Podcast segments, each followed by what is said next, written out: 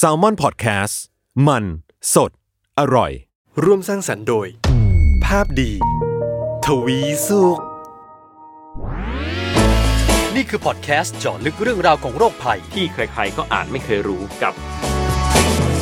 โรคภัยใครรู้ สวัสดีครับ พบกับรายการโรคภัยใครรู้นะครับกับผมเอกพรศรีสุขทวีรัตน์แล้วก็พี่หมอเล็กนะครับ ผู้ช่วยศาสตราจารย์ดรนายแพทย์กิติพงศ์สุนทราภา อาจารย์ภาควิชาเภสัชวิทยาคณะแพทยศาสตร์ ศิริราชพยาบาลมหาวิทยาลัยมหิดลนะครับ สวัสดีครับพี่หมอเล็กครับ สวัสดีครับคุณเอและคุณผู้ฟังทุกๆท่านนะครับครับ ใน EP นี้ครับเราจะมาพูดคุยกันถึงนิ่วในระบบปัสสาวะ นิ่วในทางเดินปัสสาวะ เอาง่ายๆทางเดินปัสสาวะประกอบด้วยอะไร ไต ท่อ ทางเดินปัสสาวะ แล้วก็เชื่อมกับตัวกับพ่อปัสสาวะ ครับแล้วก็ถ่ายลงมาใช่ไหมครับนะตรงเนี้ยนิ่วมันเกิดได้ทุกส่วนแหละครับครับ เกิดหลักๆสองครับที่ ครับ ที่ไตกับที่กระเพาะปัสสาวะ ผมว่าก่อนจะไปตรงนั้นเนี่ยให้พี่หมออธิบายเรื่องระบบขับถ่ายของเราดีกว่าดีครับอะสมมุติอืมมีมีของเสียครับที่เป็นของเหลวมานะ อืมเข้ามาไต เออแล้วไงต่อฮะหรือว่ายังไงฮะหลักการเนี่ยอะหลักการต้องพูดก่อนว่าไตเนี่ยเป็นที่ที่เหมือนกับฟอกเลือดนั่นแหละนะครับ คือเลือดไหลผ่านมันเป็นเส้นเลือดเยอะแยะไหลผ่านเข้าไปในไตก็จะเอาของเสียออกไปก็ฟอกไอสิ่งไม่ดีออกไปครับนะก็เก็บสิ่งดีเข้าไปอืมฉะนั้นสิ่งไม่ดีก็จะขับไปที่ไตแล้วลงไปท่อทางเดินปัสสาวะ ส่วนครับสิ่งดีๆเขาจะดูดกลับไปหมดนะฮะอืมฉะนั้น ไตมันเป็นแหล่งที่เหมือนกับฟอกเลือดนั่นแหละที่ดีมากนะครับ เพราะฉะนั้นสิ่งดีก็จะเอาเข้าร่างกายเหมือนเดิมเพราะฉะนั้นสิ่งไม่ดีก็จะออกมาทางปัสสาวะหมดอ๋อเราใช้คำว่าไตก็คือส่วนสิ่งที่ฟอกเลือดก็ได้ใช่ถูไหกมต้องอย่าลืมว่าทุกวันเรากินเราออกแรงทุกอย่างก็เกิดของเสียในเลือดอืมได้เยอะแยะมีหลายอย่าง เพราะฉะนั้นไตนี่แหละเป็นที่ฟอกเลือดนะครับอืม ครับ แล้วไอ้ของเสียเหล่านั้นอืมก็จะถูกขับถ่ายออกมาผ่านใช่ทางท่อปัสสาวะ ถูกต้องครับฮะหลังจากนั้นก็ออกสู่อะอวัยวะเพศขับถ่ายใช่ทิ้งไปถูกต้องครับอันนี้คือระบบของมันอืมนะฮะครับแล้วคราวนี้เรามาพูดถึงนิ่วในไตกันบ้างครับ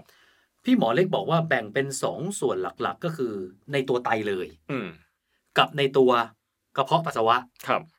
อันนี้เนี่ยให้พี่หมออธิบายเพิ่มเติมหน่อยฮะอืมต้องตอนก่อนอื่นบอกกันว่านิ่วเนี่ย ก็คือเป็นก้อนผลึกนะครับผลึกของอะไรผลึกหลัก ๆ มีสองสามประเภทแหละนะหผมลักขอๆใช้คำว่าตะกอนได้ไหมจริงๆเออตะกอนก็ไม่ผิดใช่ว่าครับตะกอนก็ใช่ไหมตะกอนรวมกันเป็นก้อนใช่ไหมคครัรับบตะกอนของอะไรตะกอนของแคลเซียม แล้วก็อาจจะเยอะเลยจะแปดสิบเปอร์เซ็นต์จากตะกอนแคลเซียม นอกจากนั้นก็เป็นพวกตะกอนของยูริก แล้วก็อื่นๆ ซึ่งน้อยมากนะครับครับหลักๆก็จะพูดถึงกันที่แคลเซียมเนี่ยแหละนะครับแคลเซียมรวมตัวกันเป็นผลึกเป็นก้อนนะครับ เกิดได้ที่ไหนบ้าง หนึ่งเกิดที่ไตนะครับอืมตัวไตเองนะครับ จะมีช่องว่างอยู่นะครับอืมอ่าแล้วไอ้เกิดเป็นก้อนอยู่ข้างในไต แล้วก็อีกอันคือเกิดที่กระเพาะปัสสาวะนะแต่โดยส่วนใหญ่ที่พบมากก็คือก้อนที่นิ่วในไตจะเจอเยอะกว่านะครับครับก็คือระบบคือไตใช่นะส่งมาพักที่ท่อใช่มันจะเป็นกรท่อปัสสาวะเล็กๆมาที่กระเพาะปัสสาวะอืมอืมและกไตระมีเพาะสปัอสสาวะงข้างนะค่อยระบายออก ถูกต้องครับอืมอืมอืมแล้วนิ่วอย่างที่บอกเกิดตรง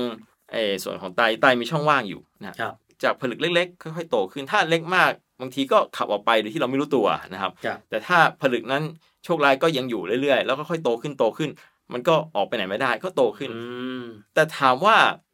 พูดถึงนิ้วในไตก่อนนะฮะตรงเนี้ยมีอาการไหมนะฮะไอ้ก้อนจากเล็ก ๆ แล้วค่อยๆโตขึ้น ไม่มีอาการนะครับอืมระหว่างที่จากเล็ก ๆ แล้วโตขึ้นอยู่ในไตเฉยๆอะเพราะไตมันมีช่องว่างอยู่ครับนะครับตรงนั้นก็กลายเป็นก้อนขึ้นมา แต่ว่าจะปวดก็ต่อเมื่อก้อนเนี้ย มันลงลงมาที่ท่อทางเดินปัสสาวะอ๋อเหมือนกับมันไปตีบอยู่ตรงนั้น อืมถูกไหมมันอุดตันแล้วอย่าลืมว่าท่อเนี้ยมันก็มีเส้นประสาทเยอะแยะแล้วก็มันจะพยายามพออะไรอุดตันด้วยกลไกของร่างกายจะพยายามบีบบีบให้มันออกมาให้ได้ ตรงนี้แหละเพิ่มแรงดันปวดมากอืมจะปวดก็ต่อเมื่อไอ้ก้อนนิ่วเนี่ยมันหล่นลงไปที่ท่อทางเดินปัสสาวะเนี่ยครับท่อท่อไตที่เชื่อมกับตรงกระเพาะปัสสาวะนะคครัรับบอืมแล้วถ้าเกิดนิ่วในกระเพาะปัสสาวะเลยล่ะ อันนี้มันจะปวดไหมฮะ คือนิ่วในกระเพาะปัสสาวะก็เช่นกันนะครับ ในระหว่างที่เป็นก็อาจจะไม่ค่อยมีอาการเท่าไหร่บางทีก็อาจจะมีปัสสาวะปนเลือดนิดหน่อยนะครับ สาเหตุก็จริง ๆ มันเกิดจากอ่าปัสสาวะข้างในกระเพาะปัสสาวะกระเพาะปัสสาวะส่วนใหญ่แล้วก็จะถ่ายออกไปมันก็จะฟีบลงใช่ไหมฮะครับแต่ว่ามีบางภาวะที่ทำให้ปัสสาวะข้างอย่างเช่นอ่าต่อมลูกหมากโตอืมโตมากๆปัสสาวะออกมาลำบากมันก็จะเหลือค้างไว้อืมอย่าลืมว่าการที่จะเป็นตะกอนได้ก็ต้องมีอะไรต้องมีปัสสาวะค้างอยู่ใช่ไหมครับอันนั่นแหละเห มือนคล้ายๆ กับว่ามันมีสมมติเรากินกาแฟแล้วมันเหลืออยู่ก้นแก้วอืมทิ้งไว้นานมันจะมีคราบคราบใช่เออติดเออเพราะวันถ่ายไม่หมดนั่นเองเออแต่ว่าส่วนใหญ่ที่เจอนะฮะจะเจอนิ้วที่ไตก่อนฮะครับไตมากกว่าครับ เอาละพอพอจะเข้าใจแล้วครับแต่ว่าอย่างนี้ยเรามักจะพูดกันว่า คนเป็นนิ่วเนี่ยอ่ายอั้นฉี่ใช่ไหมล่ะอืมอั้นฉี่เยอะครับไม่ฉี่ไม่แบบไม่ยอมฉี่ตามเวลาอะไรอย่างเนี้ยครับอันนี้เนี่ย สาเหตุมันเกิดจากเรื่องนี้อย่างเดียวจริงวะฮะอืม เพราะเมื่อกี้พี่หมอบอกว่ามันเกี่ยวกับแคลเซียมครับ ผมพยายามจะเชื่อมโยงว่าแคลเซียมเพราะว่าเราเก็บฉี่ไว้นานอืมโดยที่ไม่ระบายมันออกมันก็เลยเป็นตะกอนอย่างนี้ถูกไหมฮะคือกั้นปัสสาวะเนี่ยถ้ากั้นบ่อยๆ ก่อนจะเป็นนิ่วอะจะเจออย่างอื่นก่อนคือติดเชื้อ คือเป็นกระเพาะปัสสาวะอักเสบก่อนอ๋อเออแต่ว่าสาเหตุหลักของการเกิดนิ่วนั้นนะครับ ก็จริงๆก็มาจากหนึ่งปัสสาวะข้นมากอืมดื่มน้ำน้อย ขาดน้ำอันนี้ก็ทำให้ เกิดตะกอนง่ายใช่ไหมไม่มีติดน้ำไปเจือจาง ใช่ถูกต้องมันครับก็เลยยิ่งข้นยิ่งข้นก็เป็นตะกอนง่ายครับอืมใช่ครับ แล้วก็รวมถึงการรับแคลเซียมมากมากเกินไปก็มีโอกาสนะครับ มากเกินไปอย่างเช่นเรากินยาเนี่ยเม็ดแคลเซียมเนี่ยมากเขาให้กินแค่เม็ดเดียว เราเล่นปะกินสักสองสามเม็ดทุกวันทุกวันก็มีโอกาสนะครับมีอะโอแล้วถ้ากาสถ้าถ้าสมมุติไม่ถ้าเรากินตามที่คุณหมอบอกอย่างเงี้ยจะเป็นไรไหมฮะ คือถ้าตามขนาดมาตรฐานอะอืมเอ่อเขาพบว่าไม่ได้มีผลทำให้เกิดนิ่วโดยตรงนะครับอืมจริงๆแล้วเนี่ยร่างกายต้องการแคลเซียมนะครับ ฟังแล้วอาจจะงงๆนิดนึงคือ สาเหตุหนึ่งของการเกิดนิ่วคือเรารับแคลเซียมน้อยไปนะครับครับงงไหมครับ คือกินน้อยไปก็เกิดนิ่วได้ง่ายนะครับอ้าวก็เมื่อกี้พี่หมอบอกว่าเหมือนแคลเซียมเยอะอืมมันก็เลยเป็นตะกอนแต่เมื่อกี้พี่หมอก็บอกเองว่า เราเป็นนิ่วเพราะเราขาดแคลเซียม เออคือแคลเซียมที่ทานเข้าไปเนี่ย ถ้าจากอาหารเนี่ยเราจำเป็นแล้วกินให้ได้ขนาดมาตรฐานด้วยอ่าถ้าน้อยกว่านั้นก็มีโอกาสเป็นนิ่วมากกว่านะครับเพราะฉะนั้นการกินแคลเซียมในขนาดปกติ ป้องกันนิ่วได้นะครับครับโดยเฉพาะในอาหารทั่วไปเนี่ยไม่ต้องห่วงเลยทานไปเลยทั้งนมทั้งปลาตัวเล็กที่กินทั้งตัวพวกเนี้ยมีแคลเซียมปสูลางชิงใช่ไหมชังอะไรอย่างเงี้ยเออพวกเนี้ยที่ก็กินพร้อมกระดูกได้ จริง ๆ มีถามว่าทานพวกนี้บ่อยๆดีไหมดีกับการที่ป้องกันนิ่วระยะยาวด้วยซ้ำนะครับคือเราทานแคลเซียมน้อยไป มีผลเอ่อเกิดนิ่วง่ายด้วยซ้ำฉะนั้นเราต้องรับแคลเซียมในธรรมชาติให้พอเหมาะ ครับนะครับเพื่อเป็นการป้องกันนิ่วแล้วมีถึงขั้นไหมแบบอืมซัดชิงชังซัดนมจนเยอะเกินแล้วเป็นนิ่วอะเออเขาพบว่าถ้าทานจากธรรมชาติคืออย่ารู้ว่าคนเรากินมาก คงคงเป็นไปไม่ได้กินมากมหาศาลแต่ว่าโอกาสที่จะรับแคลเซียมเกินขนาดจริง ๆ มันมาจากอาหารเสริมนะครับ ที่เป็นเม็ดอืมเอ่อถ้าถ้ากินขนาดปกติอ่าไม่เกินวันละพันมิลลิกรัมอะไรพวกเนี้ยก็ไม่น่าจะเป็นอะไร เพราะก็เป็นขนาดที่ ปกติไม่ให้เกิน 1,000นะฮะแต่ถ้ากิน 2,000 3,000 กินที 3-4 เม็ดไปเนี้ยก็มีโอกาสนะครับอืมพอรับมากเกินไปคือทางสายกลางดีที่สุดเอาง่ายบางทีก็ไม่รู้นะ ผู้เฒ่าผู้แก่ เดี๋ยวกระดูกผูกระดูกกร่อนครับซัดแคลเซียมไปสามเม็ดต่อครับวันๆอืมก็เป็นผลร้ายได้อีกเยอะเลย ใช่ครับอ๋ออมนะแล้วอาการเมื่อกี้อืมพี่หมอก็เกิดแล้วว่ามันจะเจ็บปวดมาอืกมมันจะมีอะไรเป็นสัญญาณอะไรอย่างนี้บ้างไหมฮะ จนคือกว่าจะมาถึงขั้นเจ็บปวดเนี่ย ส่วนใหญ่จะมาด้วยปวดก่อนนะครับปเพวดก่อนราะว่าคงไม่เห็นว่าปัสสาวะเป็นเลือดขนาดนั้นนะครับอ่าถ้าเกิดสองกล้องอาจจะเห็นเม็ดเลือดแดงนิดๆหน่อยๆนะครับ แต่ว่า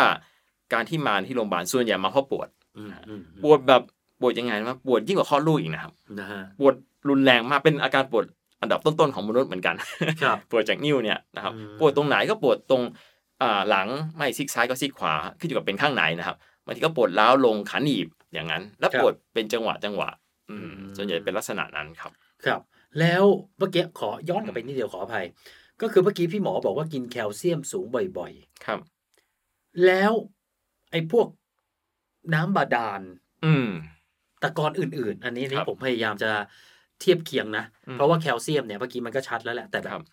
น้ำที่อาจจะไม่ได้กรองครับหรือน้ำที่มีฝงมีฝุ่น แล้วก็ต้องยอมรับว่าประเทศบ้านเราเนี่ยมันก็ยังมีอยู่นะครับคนที่ดื่มน้ำบาดาลโดยตรงหรืออะไรก็แล้วแต่เนี่ยอืมอันนี้เกี่ยวด้วยไหมฮะคือเพราะผมพยายามมองในเรื่องของความความเป็นตะกอนนะอืมน้ำเนี่ย ถามว่าเนื้อน้ำบาดาลหรือน้ำอ่อนน้ำกระด้างอะไรก็ตามเนี่ยสำคัญตรงไหน ปริมาณน้ำนะครับ ปริมาณน้ำน้อยเมื่อกี้บอกแล้วถ้าเราขาดน้ำก็มีโอกาสเป็นนิ่วใช่ไหมครับครับแต่ว่าไอองค์ประกอบของน้ำอะ เมื่อกี้ถามองค์ประกอบของน้ำเช่นน้ำบาดาลอืมมีแคลเซียมอืมซึ่งตรงเนี้ยถามว่าแคลเซียมมีขนาดไหน มันไม่ได้มีปริมาณมมหาศาลการจะได้รับเมื่อกี้บอกแล้วเอาคร่าวๆนะถ้ากินวันหนึ่งมาไม่ไม่เกินหนึ่งพันก็ไม่น่ามีปัญหาหนึ่งพันมิลลิกรัม ซึ่งในน้ำบาดาลอะโอ้โหแคลเซียมมันไม่ไม่เยอะนะครับไม่ไม่เยอะเท่ากับไอยาเม็ดที่กินนะครับเพราะฉะนั้นอืมการจะได้รับไอแคลเซียมปริมาณมหาศาลต้องดื่มน้ำโอ้โหไม่รู้กี่สิบลิตรอืมซึ่งเป็นไปไม่ได้ ก็คือเขาเรียกว่า ถ้าเข้มข้นจริง ๆ ก็คือมาจากยาจริง ๆ นั่นแหละ ใช่ครับ น้ำพวกนี้ไม่น่าจะมีส่วนที่จะอืมทำให้เกิดนิ่วถูกไหมมีงานวิจัยด้วยนะครับ ที่รู้สึกจะทำที่อินเดียนะครับครับอ่าซึ่งเขาดูอ่าความเป็นไปได้ของน้ำกระด้างที่เกิดนิ่วซึ่งเขาพบว่าไม่เกี่ยวกับ ตัวตัวองค์ประกอบของน้ำเกี่ยวกับปริมาณน้ำที่ดื่มมากกว่า ดื่มน้อยเนี่ยแหละจะทำให้เกิดนิ่วแต่ไม่เกี่ยวว่ากินน้ำกระด้างแล้วเป็นนิ่วนะครับครับก็คือหลักๆก็คือมาจากกินน้ำน้อยครักับบกินแคลเซียมเยอะเกินไป ใช่ครับ ซึ่งเกินเยอะเกินไปในที่นี้ก็คือยาเม็ดอืมแต่ว่ามีสาเหตุอื่น ๆด้วยนะครับ อย่างเช่นเรา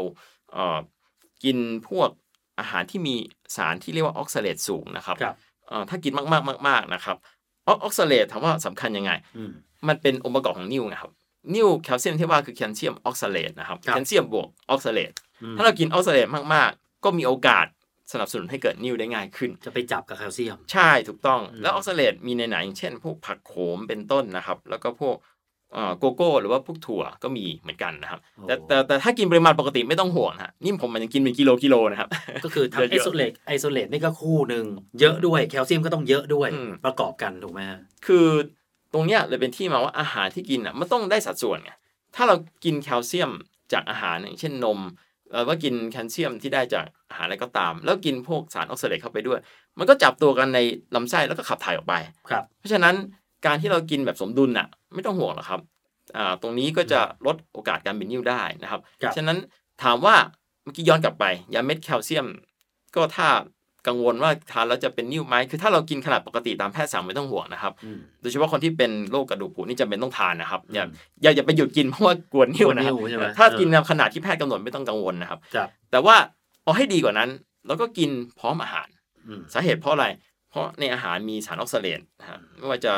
อ่าหลายหลายๆอย่างแหละ ซึ่งถ้าเรากินแคลเซียมเข้าไป ถ้าส่วนเกินมันก็จะจับแล้วก็ขับทิ้งอยู่ละอืมนั้นแล้วก็ไปจับลดโอกับกาอาสหารอย่างอื่น ใช่ ลดโอกาสการดูดซึมแคลเซียมเพียวๆ ถ้าเรากินแคลเซียมยาเม็ดอะในขณะท้องว่างอืมก็จะดูดซึมเพียวๆไปเลย อ๋อ ก็มีโอกาสเสี่ยงมากกว่า อืม แต่ว่าอย่างเน้นย้ำนะ ถ้าเกิดกินตามขนาดที่แพทย์สั่งก็ไม่ต้องกังวลนะครับ ครับอืมผมขอมาที่เรื่องการรักษาบ้าง ถ้าเกิดเราครับเจอแล้วว่าเราเป็นนิ่วอืมอาจจะที่ไตหรือกระเพาะปัสสาวะหรือท่อปัสสาวะอะไรก็แล้วแต่เนี่ยครับ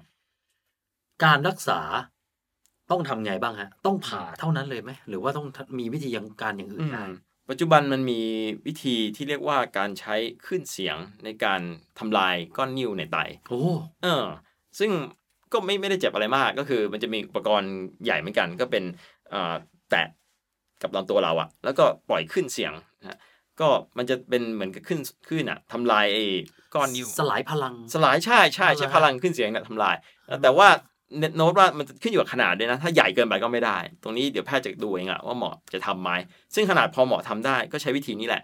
ย่อยเหมันกับกระตุ้นให้มันแตกอะอืมอืมแตกปุ๊บก็จะขับทิ้งออกมาอะแล้วถ้าใหญ่เกินนะใหญ่เกินก็ต้องใช้วิธีอื่นละซึ่งวิธีอื่นที่ว่าก็มีตั้งแต่การสอดเครื่องมือแต่ต้องทำขณะที่เราดมยาสลบอะนะครับครับ ทางท่อทางเดินปัสสาวะขึ้นไปขึ้นไปเรื่อยๆ แล้วค่อยจับอืมเอา จับเอาลงมา สวนทางสวนทางนั้นแหละ สวนท่อปัสสาวะ ใช่อืมอืมขึ้นไปเรื่อยๆ จนถึงต้นตอของเออย่างเช่นจจะต้องแบบถ้าอยู่คีบอะจากตรงท่อตรงไตอะคีบลงมาโอ้เออแต่แต่ไม่ต้องห่วงก็ดมยาสลบแล้วก็ไม่รู้สึกหรอกตอนทอาจจะตื่นมาแล้วระบมนิดหน่อยำครับนะเออแล้วหรือว่าแล้วมันมีวิธีแบบผ่าเลยไหมหรือว่าอันนั้นถ้าหรือว่าอันนั้นมันไม่คุ้มเสี่ยง ถ้าใหญ่มากๆ จนเป็นก้อนไม่สามารถจะคีบลงมาได้ อาจจะต้องผ่าเพื่อออกมาตามแต่ส่วนใหญ่ปกติไม่ค่อยเนอะอืมส่วนใหญ่ก็คือถ้าใหญ่ขนาดนั้นมันโอ้โหมันมันนานมากละคือยากอะครับ แต่ส่วนใหญ่ก็จะใช้วิธีที่กล่าวมาเนี่ยแหละนะคครัรับอืมแล้วเอาในอดีตบ้างครับในอดีต อันนี้เราพอพอจะเข้าใจแล้วโอ้โหอืมมีปล่อยคลื่นเสียงสลายอะไรเงี้ยเอ้ยอันนี้มันไฮเทคมากนะอืแล้วในในอดีตเขาทำไงอะโอ้ไม่อยากจะเอ่อพูดถึงเลยเพราะว่ามันคือถ้าดูภาพจะจะจะอ่า นึกว่ามันแบบโอ้โหทรมานมากเหมือนกับทรมานเลยนะครับเดี๋ยวให้คือทีมงานเราขึ้นภาพประกอบไปเอด้วยอนะบรรยายให้ฟังอุปรณ์แล้วกันก็คือเขาจะให้คนไข้นี่พูดถึงเมื่อเป็นหลักเป็นร้อยเป็นพันปีที่แล้วนะครับครับอย่าลืมว่าตอนนั้นไม่มียาสลบไม่มียาชาอืมก็ต้นต่อยที่ไหนก็เจ็บตรงบริเวณตรงท้องน้อยทางเดินปัสสาวะเขาก็เลยเขาก็เลยจะใช้มีดกรีด แล้วก็เอามันออกมาโอ้โหเออเอาคือผ่าตรงๆผ่าอย่างนั้นแหละนะฮะ ก็จะมีเอ่อเป็นมีดเล็ก ๆ ด้ามเล็ก ๆ ก็ตาม แต่ว่าหลักๆ คือจับคนไข้ขึงพืชอะแล้วก็ใช้มีดกรีดแล้วดึงออกมาแบบสดๆอะอืมเพราะฉะนั้นต้องอาศัยคนจับเยอะแยะไปหมดโอ้ทรมานนะครับครับ แต่ถามว่าดีไหมก็มันไม่มีวิธีอื่นหรอกถ้าถ้ายังไง แต่ว่าตอนนั้นเนี่ยมันใช้วิธีนี้ แต่ผลเสียเยอะแยะไปหมดเลยนะครับวันนี้ก็อาจนอกจากเจ็บแน่ๆแล้วยังมีโอกาสติดเชื้อเสียชีวิต ส่วนใหญ่ก็จะเสียชีวิตอะเพราะติดเชื้อนั่นแหละนะครับหายนิ้วแต่ตายเพราะผ่าตัดเนี่ยนะใช่ครับอืมอืมเจ็บไม่พอแล้วยังติดเชื้ออีกเอ๊ะแล้วผมเห็นไอ้อุปกรณ์ในที่เป็นเหมือนกับคล้ายๆกันไกรอืมอันนั้นคืออะไรฮะตัวคีบออกมาแล้วแหละนะครับตัวก็คือคีบหลักๆก็คือจะจับเพื่อนๆแล้วก็กรีดแล้วก็เอาอะไร หนีบออกมานั่นแหละเอาง่ายๆนะครับ แต่แต่ก็เจ็บนะฮะเจ็บแน่นอนครับโอ้วิธีการเนอะอืมเอ๊ะแล้วผมเคยเห็นเห็นเขาแชร์กันนะว่า อะไรนะ กินน้ำที่มันแบบเป็นน้ำมะนาวน้ำส้ม กินแล้วสลายนิ่วอืมอืมอืมอ่าครับอ่ามันมันเออคือถ้ามองตามหลักการมันก็ดูเมคเซนนะอืมเพราะว่าเป็นกรดใช่ไหมกรดก็ไปย่อยอ๋อใช่ไหมดูไปย่อยพวกที่จับเป็นก้อนได้อืทำมให้มันสลายได้อะไรอย่างเงี้ยคือที่พูดถึงอ่าถูกบางส่วนละกันอ่า ไอ้ที่ถูกก็คือเขาพบว่าน้ำมะนาว หรือกลุ่มพวกส้มมะนาวพวกเนี้ยจะมีสารตัวหนึ่งเรียกว่าสารซิตรตนะครับไอสารซิตรตที่ว่าจะช่วยป้องกันไม่ให้นิ่วมันก่อตัวนะฮะอืมก็คือไอ้ตัวเนี้ยถ้าเราทานเป็นประจำเนี่ยเขาพบว่ามีงานวิจัยด้วยนะครับพบว่าช่วยเหมือนกับชะลอการเกิดนิ่วนะครับครับอืมตรงเนี้ยมีผลแต่ว่าไม่ได้ เป็นผลทำให้แบบนิ่วมันสลายนะคือไม่มียาอะไรสลายนิ่วได้นะโอ้เออตัวนี้แค่ชะลอไม่ให้มันเกาะตัวเป็นนิ่วแค่นั้นเองครับเออไม่ใช่ว่าคำโฆษณาว่ากินแล้วสลายนิ่วได้เออไม่ใช่สจริงลายแค่ป้องกันไม่ให้มันก่อนิ่วขึ้นมานะครับอืมชะลอนั่นเองแหละอืมครับมีมีส่วนครับอ๋อก็มีส่วนช่วยคุณได้ ใช่ครับ ก็กินสักวันละแก้วประมาณนั้นแหละนะครับครับ คนไทยเป็นนิ่วเยอะไหมพี่หมอคือเพราะผมอืมคนใกล้เคียงผมคนใกล้ตัวผมนะครับ มีเยอะมากที่กินน้ำน้อยครับ คนไทยกินน้ำน้อยนะอืมโดยเฉพาะถ้าเกิดคนทำงานในออฟฟิศอะอืมหนาวหนาวๆเย็นเย็นๆแล้วไม่ค่อยกินน้ำกัน ใช่ก็โซนที่พบนิ่วมากๆ ก็โซนเขตร้อนนี่แหละ ก็แน่นอนเราเสียน้ำเยอะจากเหงื่อใช่ไหมครับครับ ยิ่งดื่มน้อยก็ไปกันใหญ่เลยนะครับอืมก็ปัสสาวะข้นก็ทำให้เกิดนิ่วง่ายนั่นแหละนะครับอืมเอ่อน่าจะเจอเยอะมากอย่างที่อเมริกาก็เจอหนึ่งในสิบเลยแหละครับนะครับเอ่อตรงนี้แต่เมืองไทยน่าจะเจอเยอะกว่านั้นด้วยซ้ำตัวเลขที่แท้จริงอ่าตรงนี้บอก บอกไม่ได้ไม่ไม่ชัดแต่น่าจะเยอะมากครับ ดังนั้นเนี่ยถ้าผมพูดว่าวิธีการป้องกันนิ่วที่ดีที่สุดก็คือ กินน้ำเยอะๆอย่างนี้ผมพูดถูกอืไหมมถูกต้องครับดื่มน้ำเยอะๆแล้วก็อ่าก็ออกกำลังกายปกติทานผักผลไม้เยอะๆนะครับ แล้วก็อันหนึ่งที่พบว่ามีโอกาสก็คือการกินเค็มมากก็ไม่ดีนะครับ กินเค็มมากมีโอกาสกระตุ้นให้เกิดนิ่วเหมือนกันนะยังงั้นไงก็ฮะระบบกลไกมันจะเออเป็นมันออกมันไปเกี่ยวข้องกับลัษณะเอ่อถ้ากินเค็มมากไปทำให้แคลเซียมขับมาเยอะนั่นแหละอ๋อที่ขับไตแคลเซียมใช่ทำให้ เกิดโอกาสเกิดนิ่วได้ง่ายขึ้นจากการกินเค็มเยอะเพราะฉะนั้นกินเค็มเยอะมันเกิดความดันด้วยอะมันมันก็ไม่ดีหลายอย่างอยู่แล้วนะครับอืมเพราะฉะนั้นลดเค็มนะครับดื่มน้ำเยอะๆออกกำลังกายสม่ำเสมอนะครับ กินผักผลไม้เยอะๆนะครับแค่นี้แหละก็ช่วยได้เยอะละนะครับครับพี่หมอมีอะไรฝากทิ้งท้ายไหมฮะ เรื่องของนิ่วอืมก็หลักๆตรงนี้เนี่ยจริง ๆ การเป็นนิ่วได้อะมันจะมีอาการปวดนำมาก่อนแหละนะครับอ๋อแต่ว่าการตรวจสุขภาพ ก็มีส่วนทำให้เราเจอนิ่วก่อนได้เหมือนกันนะเพราะว่าการตรวจสุขภาพยังมีเจาะเลือดตรวจปัสสาวะบางทีตรวจเบื้องต้น ทั้งที่เราไม่มีอาการก็อาจจะเจอได้นะครับแต่ก็อย่างว่าถ้าเกิดเจอนิ่วในระยะแรกๆ ก็อาจจะยังไม่ทำอะไรนะครับ ตรงนี้บอกก่อน คือถ้าก้อนนิ่วเล็กๆบางทีมันก็หลุดไปได้เองได้เหมือนกันนะงั้นแพทย์ก็จะพิจารณาว่าตรงเนี้ยถึงเวลาต้องรักษาหรือยังหรือว่ามีผลอันตรายคนไข้ไหมบางทีถ้าพบว่ามันเล็กมาก ก็อาจจะรอได้อืมเพื่อมันจะหลุดมาได้เองนะครับ ครับอ่า นะก็อันนี้ฝากไว้นะครับครับนะว่าผมว่ากินน้ำเยอะๆเนี่ยดีแล้วครับนะคนเขาก็พูดถึงกันเยอะนะน้ำอุ่น น้ำอุณหภูมิห้องอะไรอย่างเงี้ยมันก็ช่วยชำระล้างอะไรไปได้หลายอย่างนะครับใช่ครับเอาละฮะวันนี้ก็เวลาหมดแล้วนะครับครับ คุณผู้ฟังอยากจะฝากคำถามแนะนำติชมรายการส่งกันมาได้ครับ ในเพจของ Salmon Podcast หรือว่าจะมาทางที่เพจของภาพดีทวีสุขก็ได้นะครับ วันนี้ผมกับพี่หมอเล็กลาไปก่อนนะครับ สวัสดีครับ สวัสดีครับ